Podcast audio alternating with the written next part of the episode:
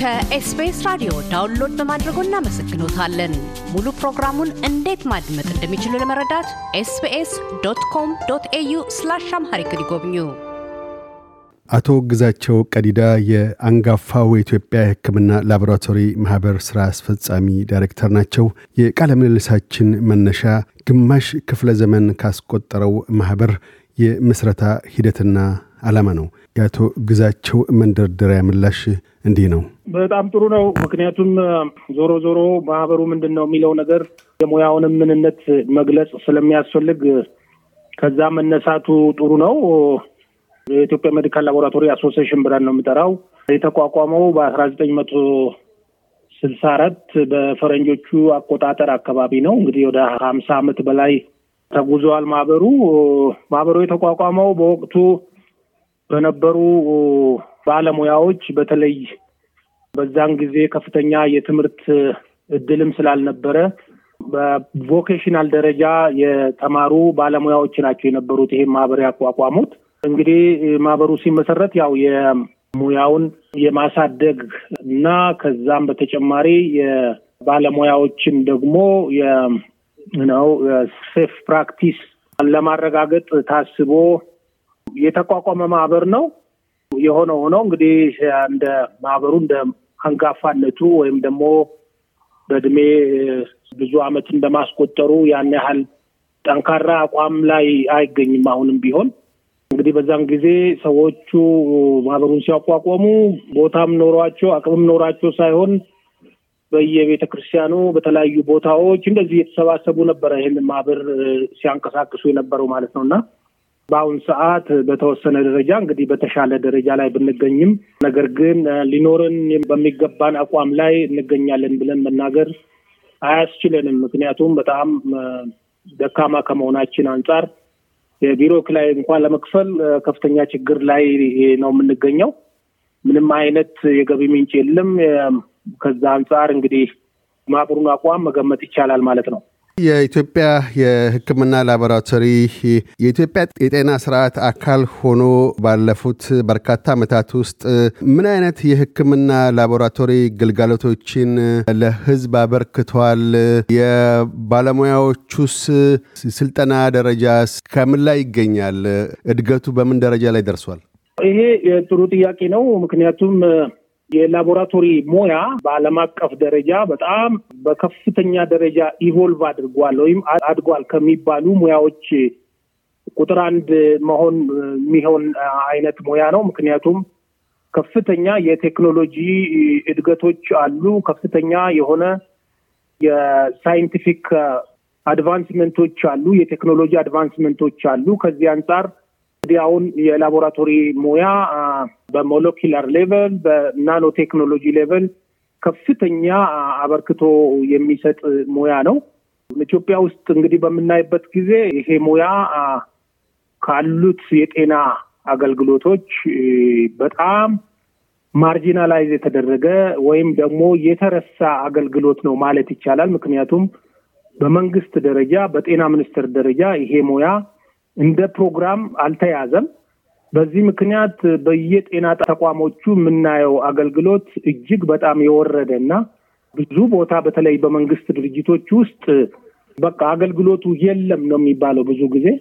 ከዚህም በተጨማሪ እንግዲህ በዓለም አቀፍ ደረጃ የላቦራቶሪ አገልግሎት ወይም የላቦራቶሪ ምርመራዎች ከሶስት ሺህ አምስት መቶ እስከ አራት ሺህ ድረስ አካባቢ የሚሆን የላቦራቶሪ ምርመራ አይነቶች ይኖራሉ። ኢትዮጵያ ውስጥ ግን በጤና አገልግሎቶች የሚሰጡት ምናልባት እንደው ሀምሳም ቢሆን ጥሩ ነው። ምናልባት በተወሰኑ የግል ድርጅቶች ውስጥ መቶ ምናምን አይነት ምርመራዎች ሊሰሩ ይችላሉ። ከዚህ አንጻር ኢትዮጵያ ውስጥ የላቦራቶሪ አገልግሎት እጅግ በጣም ኋላ የቀረና በከፍተኛ ደረጃ ማርጂና የተደረገ አገልግሎት ነው።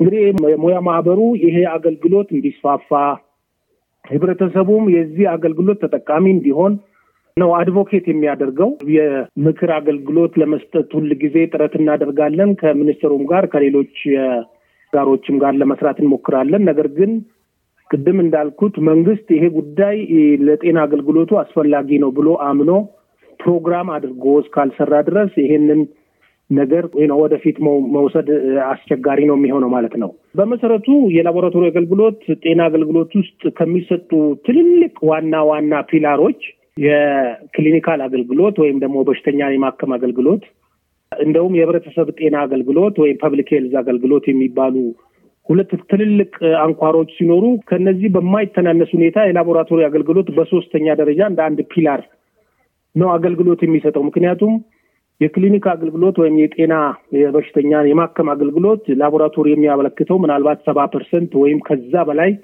evidence generate ያደርጋል። ይህንን መጠቀም እስካልቻልን ድረስ የምንሰጠው የክሊኒክ አገልግሎት ወይም ደግሞ የህብረተሰብ ጤና አገልግሎት ዝም ብሎ እንግዲህ በግምት የሚሰጥ አገልግሎት ነው የሚሆነው እና ከዚህ አንጻር አገልግሎቱ ምን ያህል አስፈላጊ እንደሆነ መገመት አያቅተንም እና ይሄንን አገልግሎት ነው እንግዲህ እኛ ሀገር እጅግ በጣም marginalize ተደርጎ ምንም አይነት ትኩረት ሳይኖር የሚሰራበት ሁኔታ ያለው ማለት ነው። በተለይ አንዱ ዓለምን ገጥሞት ከነበረው ትልቁ ፈታኝ በሕክምናው ዓለም ውስጥ የኮሮና ቫይረስ ወረርሽኝ መስፋፋት ነበር። በእርግጥ አሁንም ድረስ አለ ወረርሽኙ መስፋፋቱ ቢቀንስም፣ ከዛ አኳያስ በወረርሽኙ ወቅት በተለይ በጣም ተስፋፍቶ በነበረበት ወቅት የኢትዮጵያ ሕክምና ላቦራቶሪዎች ምን አይነት ሚና ነበራቸው? በዛስ መልክ ያደረጉት አስተዋጽኦ ምን ይመስላል? ከዛ የኢትዮጵያ ጤና ሚኒስቴር ያንን ሚና ጉልህነቱን ምን ያህል ተረድቷል ማለት ይቻላል? ይሄስ አንድ በር አይከፍትም? ለሙያው ከፍ ያለ ግምት እንዲሰጥና የበለጠ እንደምትሹት ተስፋፍቶና ተጠናክሮ እንዲሄድ በጣም አመሰግናለሁ አቶ ካሳሁን። በጣም ቁልፍ የሆነ ጥያቄ ነው ያቀረብክልኝ። ምክንያቱም በዚሁ አጋጣሚ ክብርት ሚኒስትሯ የሚመራ አንድ አድቫይዞሪ ቦርድ ተቋቁሞ ነበረ በዚህ በኮሮና ወረርሽኝን ለመከላከል በሚ እና እዛ ውስጥ እንደ አንድ sub ኮሚቴ አባል ሆኜ ነበር ስሰራ የነበረው። በተለይ በዚህ በ product ኡ ዙሪያ ለምርመራ በሚያገለግሉ መሳሪያዎች እና ሌሎች ግብዓቶች ዙሪያ ላይ support ለማድረግ እየሞከርኩኝ ነበረ። ከዛም በተጨማሪ የላቦራቶሪ አገልግሎቱ በጥራት ደረጃ ምን መሆን አለበት በሚለው ዙሪያ እንደ ባለሙያ መሆን ያለበትን ነገር propose በማድረግ እሱንም support ለማድረግ ሞክሬያለሁ። የሆነ ሆኖ ግን አሁንም ትልቁ ችግር ሙያው በፕሮግራም ደረጃ ስለማይመራ በወቅቱ እሳት የማጥፋት ስራ ነው የነበረው ማለት ይቻላል። ምክንያቱም እስከ ጠቅላይ ሚኒስትር ቢሮ ድረስ ከፍተኛ ርብርብ ሲደረግ ነበረ። የተለያዩ መሳሪያዎች በስጦታ ከተለያዩ በ donation ከተለያዩ ሀገሮች የተለያየ አይነት መሳሪያዎች ሲገቡ ነበረ። ከዚህ አንጻር ወደ ሰማንያ አምስት አካባቢ የጤና ፋሲሊቲዎች ላይ የዚህ ምርመራ ስራ ላይ እንዲውል ተደርጎ ነበረ።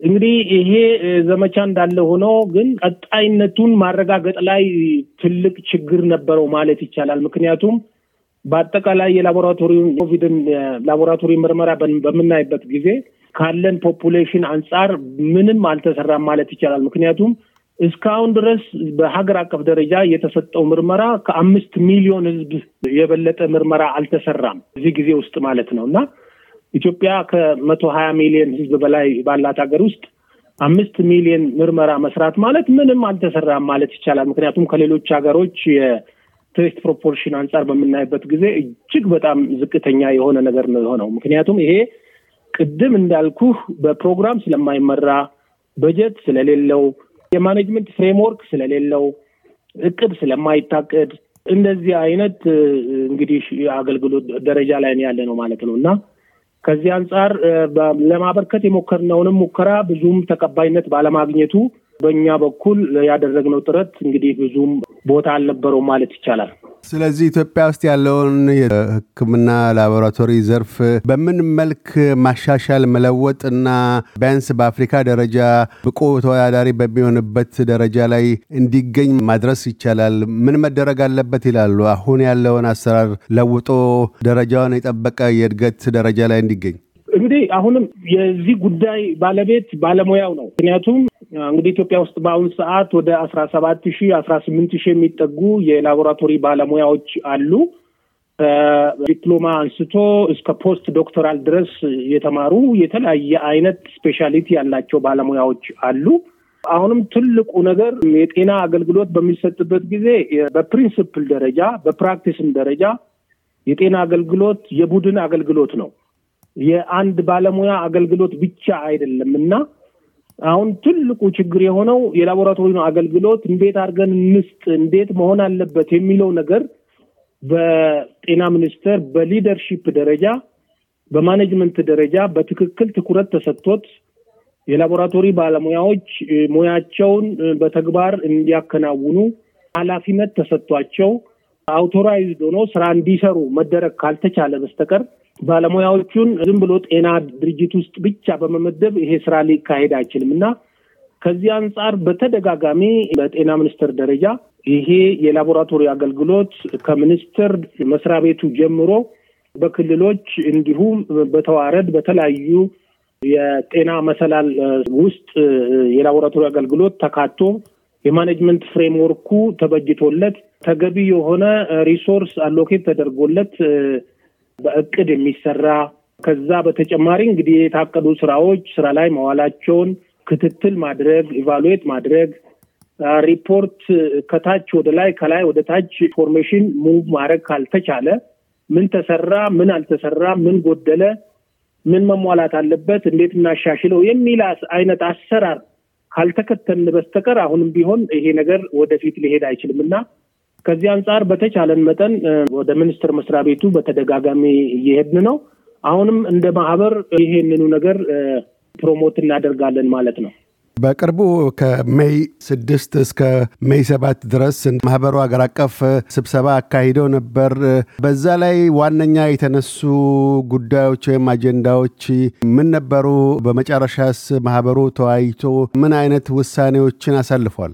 ባለፈው አመታዊ ጉባኤያችን ላይ ያነሳ ነው ትልቁ እንደ ዋና አጀንዳ ወይም እንደ መሪ ቃል ይዘነው የነበረው የላቦራቶሪው አገልግሎት በ system ደረጃ እንዲዋቀር ካልተደረገ በስተቀር አሁንም ወደፊት መሄድ ስለሚያስቸግር ይሄንኑ ማህበሩ መሪ ቃል ያደረግነው strengthening the health laboratory system for resilient health services የሚል ነበረ ዋናው አጀንዳ። እንግዲህ በዚሁ ላይ ተወያይተን ነበረ። የተለያየ ነው። ከፍተኛ የሆኑ የውይይት አጀንዳዎች ነበሩ የቀረቡት። በዚህም ላይ እንግዲህ የተለያዩ መሆን አለባቸው ብለን እንደ አቋም propose የተደረጉ ነገሮች አሉ። ከነዚህም ውስጥ በሀገር አቀፍ ደረጃ የዚህ ላቦራቶሪን አገልግሎት ለመምራት በሚኒስትሩ ደረጃ የ advisory board ቢቋቋም ጥሩ ነው። አሁን ያለውን የላቦራቶሪ አገልግሎት በምን ደረጃ ላይ እንደሚገኝ እንዲሁ ፍተሻ ማካሄድ ያስፈልጋል። የላቦራቶሪው የ management ወይም ደግሞ የላቦራቶሪውን አስተዳደር framework ማዋቀር ያስፈልጋል። በአገር አቀፍ ደረጃ ላቦራቶሪ አገልግሎት ደግሞ ፖሊሲ ሊኖረው ይገባል። እንዲሁ strategic plan ሊኖረው ይገባል። የተለያዩ እንግዲህ አገልግሎቱ በሚሰጥበት ጊዜ fragmented የሆነ አገልግሎት ነው የሚሰጠው። ምክንያቱም እንደሚታወቀው ሀገራችን ጠንከር ያለ ኢኮኖሚም ስለሌለን ከውጭ በሚመጡ donation ኦች ላይ የመረባረብ ነገር ይታያል። ለምሳሌ በኤች አይ ቪ ጠንከር ያለ አገልግሎት እየተሰጠ ነው። በ TB ም እንደዚሁ፣ በወባም እንደዚሁ። እንግዲህ ሌሎች ቅድም እንዳልኩት ወደ ሶስት ሺ አምስት መቶ ወይም ከዛ በላይ የሚጠጉ የላቦራቶሪ አገልግሎቶች ምንም ትኩረት እያገኙ አይደለም ማለት ነው። የተወሰኑ ከውጭ በሚመጡ ገንዘቦች ላይ ጥገኛ የሆኑ አገልግሎቶች ላይ ትኩረት እየተሰጠ ነው። ከዚህ አንጻር ይሄንን integrate ማድረግ ያስፈልጋል። በሀገር አቀፍ ደረጃ ደግሞ እንግዲህ ዓለም አቀፍ የሆኑ ስታንዳርዶች አሉ። ያንን implement ማድረግ አስፈላጊ ነው። እንደዚሁ ደግሞ ህጋዊ ማዕቀፍ የአገልግሎቱን regulate ም ለማድረግ ወይም ቁጥጥርም የሚያስፈልጋቸው ብዙ ነገሮች ስላሉ እንደዚሁ እሱም regulatory system ኡ ጠንካራ መሆን አለበት። የበሽታ ቅኝት እንግዲህ በሀገር አቀፍ ደረጃ ይሰራል። እዚህም ይሄም እዚህም ላይ ከፍተኛውን ድርሻ የሚወስደው የላቦራቶሪ አገልግሎትና እሱም መጠናከር አለበት የሚሉ እና እንደዚሁ የጥራትን የማስጠበቅ ስራዎች መሰራት አለባቸው። የአቅርቦት ሰንሰለቱ ደግሞ ጠንካራ መሆን አለበት። ሌሎች ሌሎች እንግዲህ የመሳሰሉ ነገሮችን እንደ ጉባኤው propose አድርገናል ማለት ነው። አቶ ግዛቸው ቀዲዳ የኢትዮጵያ Medical Laboratory Association አስፈጻሚ ዳይሬክተር፣ ስለ ቃለ ምልልሱ እናመሰግናለን። እግዚአብሔር ይስጥልኝ። እኔም ስለሰጣችሁኝ አመሰግናለሁ። እያደመጡ የነበረው የ SBS አማርኛ ፕሮግራምን ነበር። የፕሮግራሙን ቀጥታ ስርጭት ሰኞና አርብ ምሽቶች ያድምጡ። እንዲሁም ድረገጻችንን በመጎብኘት on demand እና በ SBS mobile app ማድመጥ ይችላሉ። ድረገጻችንን SBS dot com dot au Amharic ን ይጎብኙ።